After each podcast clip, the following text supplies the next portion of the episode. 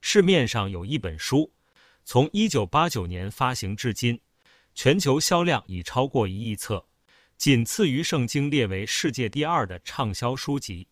这本书被《富比士》杂志评选为十大最具影响力的管理书籍之一，日本《President》杂志评选最有用的书籍第一名，又被《时代周刊》评选为二十五本最具世界影响力的商业书籍之一。这本书叫做《七个习惯》。欢迎来到 Shalom 听本书，十分钟听一本属灵书籍，使你心思意念与神同行。神儿女，请动动手指，透过你的订阅与分享，将属天的话语遍满全地。也欢迎你加入 Shalom 读经列车，每日在线上一起读圣经。连结放在影片说明栏位。坐稳了，我们即将开往真理，驶向命定。七个习惯这本书的全名叫《与成功有约：高效能人士的七个习惯》，作者史蒂芬·科维，是美国著名的管理学大师及演说家，曾被《经济学人》杂志评选为世界上最具影响力的管理顾问之一，在美国是一位家喻户晓的名人。《七个习惯》便是他的成名之作。这本书之所以能如此畅销且具影响力，主要是他跟大部分成功学的著作很不一样。作者曾经花了二十五年的时间，研读美国所有关于成功学的书籍，发现这类的书，大部分是以渲染力强的激励文章，或是以攻略指南的方式来教导读者。这种教导也许在短时间能带来一些成效，然而应用在人生各阶段或各层面上，无法真正获取长久的成功。这好比上驾训班学开车，教练会教你一套考取驾照的必胜攻略，这足以让人在应对考试上游刃有余。不过考到驾照，实际上路后，就会发现所面对到的状况并不适用教练教导的攻略来操作。七个习惯的不同就在于，作者注重人格培养的教导，必须养成拥有成功的内在思维。这样才能获取长期持续且全面性的人生成功。简单来说，就是事业要成功，做人要成功，家庭要成功，身边的人也跟着成功，并且成功之后还要不断成功。说到这，若是排斥成功神学的小伙伴，请先耐着性子。以下的分享会让你对于成功有一个新的定义。作者科维在书中开头提到。成功绝对不是赚很多的钱，而是要全方位的成功。不仅赚到钱，还要有社会地位，要有健康的身心、良好的人际关系，更要拥有智慧。以上缺一不可，才叫成功的人生。倘若你赚了很多钱，却失去健康，这不算成功；倘若你拥有社会地位，却令人厌恶，这也不算成功；倘若你在外面风生水起，却是家庭失和，这更不是成功。所以这本书取名叫《七个习惯》，就是要帮助你养成一个全面成功的品格。它并不是一种攻略技巧的成功学，而是一个使你从本质上成为成功的人的书。在讲解内容前，试想一下，你周遭有没有这样的人？当他在某个领域不成功时，常会把自己的不顺与不幸怪罪在别人的问题上，或认为是环境所造成的。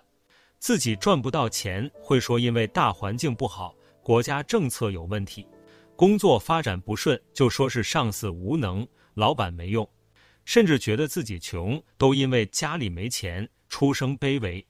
当一个人产生这种想法时，代表这人已经过度依赖于环境与他人。换言之，这种想法总认为环境要为你准备好了，才有机会成为一个成功的人。然而，事实上，环境从不会因为你想成功而变好，而是当你具备成功的特质，才能克服环境。在书中所提到的习惯，正是成功者要具备的特质。这七个习惯包含：一、主动积极；二、以终为始；三、要事第一。四、双赢思维；五、知彼解己；六、统合综效；七、不断更新。以上前三项习惯可以实践个人的成功。四五六项习惯则是与周边的人集体成功。当达成前六项时，再借由第七项习惯来实践成功循环。意思就是不断经历成功与进步。因此，这七个习惯是缺一不可。接下来，我们具体了解这七个习惯，以及看看圣经怎么说。习惯一：积极主动。第一项习惯指的不仅是拥有正面向上的心态，其中也包含不把自己的不成功、不顺利归咎于他人或环境。当中最重要的就是不抱怨。圣经教导神爱子遇到问题时，要先学会勒住自己的舌头，因为当有不好的情绪来临时，容易不自觉地说出负面且非真理的话语，一不小心就给魔鬼留地步。使得问题往更糟的方向进展，正如同箴言所说：“生死在舌头的权下。”你不曾看见一个嘴里喊着“完蛋”的人能让事情往好的方向进展，但你一定见过一个处于低谷的人，用正面积极的话来鼓励自己，让自己更坚强的面对困境。当下说不出正面的话没关系，但至少选择静默，不要作声。因为抱怨从来不能解决任何问题，也没有任何意义。作者强调要学习控制自己的言语，不要说出负面的怨言，不要把注意力放在我们不能改变的事情上，倒要把焦点集中在自己能够控制的范围内。比方说，假如你出生在一个贫穷的家庭，这本身是无法改变的事实，所以这不是你该苦恼的问题。或者因为公司错误的策略，导致你工作出现问题，此时抱怨老板无能都是没有用的。再假设你是个企业主、领导者或是孩子的家长，你的反应会带来更大的影响。你有责任把他人的感受也考量进去，因此在做决策或是解决问题时，就更不能以抱怨的态度来面对。这是我们所要做的是依照现况环境。做出自己能调整的应对方针，这种心态及做法就是积极主动。在圣经当中，上帝向神爱子所定的旨意是，要常常喜乐，不住的祷告，凡事谢恩。正是在教导我们在任何事上保持乐观与感恩的心态，并借由祷告，让上帝成为我们抒发心情及压力的管道，从中获取从神来的安慰及力量。使神爱子们持续保有积极正面的心态。习惯二，以终为始。拥有了积极主动的心态后，第二步就是为自己的人生设定一个目标，并且目标要越明确越好。那么你的人生目标是什么呢？你可以设想一下，在自己的葬礼上会有谁来参加？你的家人、亲戚、同事、好友，哪几位是你希望他会来悼念你的？把它具体的想象出来，并且想象他们在葬礼上一一轮流上台致悼念词时，你希望他们怎么评价你这个人？你希望他们怀念你什么？是怀念你的房子，你曾经拥有的财富，还是怀念你在他们身边的美好时光？又或是怀念你对他们有着某种重大的意义呢？这些你所看重的人对你悼念的评价，说明了你期待他们。对你最后留着怎样的印象，这就是你的人生目标。也就是说，你对人生终点的想象会很大程度决定你的人生方向。到此，你可先按暂停，思考一下前面的问题后，再继续往下听。当你有了一个明确的人生目标之后，接下来就要以这个目标制定自己的人生原则。圣经箴言提到，没有意象，民就放肆；为遵守律法的，变为有福。这段经文用在这里，可以解释为：人若是没有看见目标，就会没有原则，人生会走向混乱；而有了目标，并且按原则行事的人，则是能蒙受祝福的。在设定人生目标时，并没有限定一定要达到某种成就或是地位才叫成功。通常较常见的人生目标像是。以配偶为中心的人生，就是为了另一半而活的目标；或是以家庭为中心的人生，为了孩子与后代而活的目标。当然，还有以金钱为中心的人生，只要赚钱，其他都是次要的。还有像是以名利成就为中心，以物质享乐为中心，或以赢过别人为中心。然而，作者在此强调，若是以任何一项为人生目标，其实都是不正确的，因为当中的每一项都只是人生的一部分。若是以其中一项为中心，而顾及不到其他部分，这样的人生不代表成功。真正的成功人生必须达到全面性的成功。换句话说，家庭、爱情、金钱、享乐，或是某领域的成就，都是人生成功必要的。若只单一投入在某部分，而牺牲掉另一项作为换取的代价，例如为了金钱牺牲健康，为了事业牺牲娱乐，为了名利牺牲家庭。这些通过牺牲而获得的成功，其实都是失败，因为真成功的定义，是在人生的每个身份与角色当中，都能体现出活着的价值。生命不是一场争竞，而是一场体验的过程，并不是夺取某部分却牺牲其余的，而是在每个生命环节中都能好好体会当中的美好。正如圣经所说。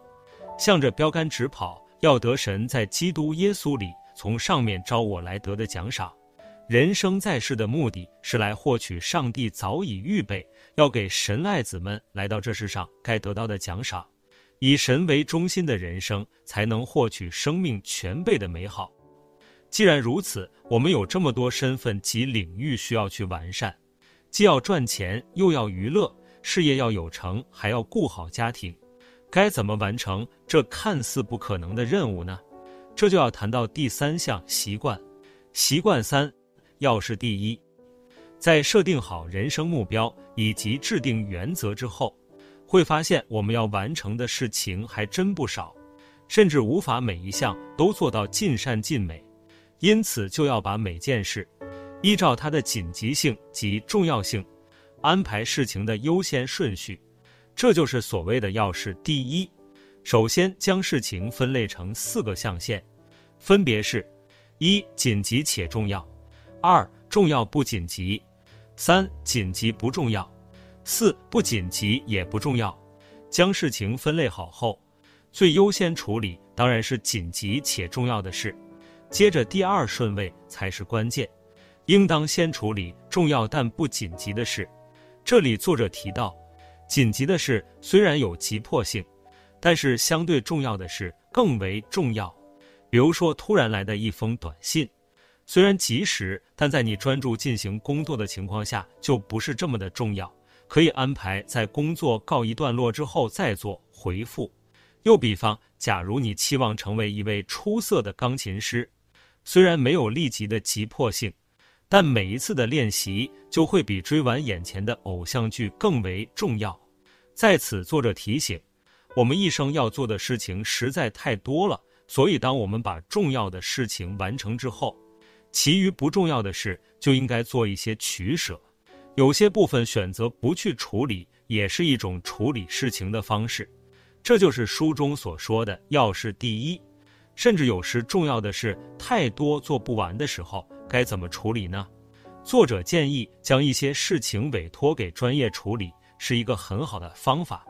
比如说打扫清洁对家庭来说相当重要，我们就可以衡量委托清洁人员来处理，并且信任地交给专业来做，不让这件事占据自己的时间及心力。所谓重要的事，也许它仅占据了。你人生所有事情的百分之二十，然而坚持选择要是第一，它却能带给你整个人生朝向全备成功有显著的果效。那么对于神爱子来说，什么是重要的事情呢？圣经箴言说：“你要专心仰赖耶和华，不可倚靠自己的聪明，在你一切所行的事上都要认定他，他必指引你的路。”这当中说到，要在一切的事上认定你的天赋，因此以上帝为中心的人生，就该把一切属神的事摆在第一位。神也会因为你的摆上，必定会指引一条专属于你的道路。在路加福音中提到，人在最小的事上忠心，在大事上也忠心。有时重要的事不一定是一件大事情，甚至常常会是看似不起眼的小事上，例如关心一个不是这么熟识的人，或是坚守每一天独自亲近神的时间，又或是超商少算几块钱，需要你主动向收银员告知时，这些不起眼的小事，在神的眼中，都可能会是他看你人生中最重要的几件事。为了上帝而坚守他在乎的事，对于神爱子来说，就是一生最重要的事。以上这三点习惯，若是已经开始实践，代表你可以成为一个个人成功者了。接下来就要进入下一个阶段，让周围的人都跟你一起成功起来，在此称之为集体成功。作者提到，实践集体成功是相当重要的概念。要让周边的人因你而获得成功，并且不是一时的，而是要长期加上持续性的成功，这就是作者所强调的真正的成功，也可以称为实现幸福的人生。下一集我们继续分享第四到第七项习惯，一起用圣经的真理来实践人生持续性的成功。好了，今天的听读，若有使你跟神的关系更靠近。邀请你订阅及分享 Shalom 听本书，也欢迎加入 Shalom 读经列车，每日在线上一起读圣经。连结放在影片说明栏位。神儿女们，下期见，Shalom。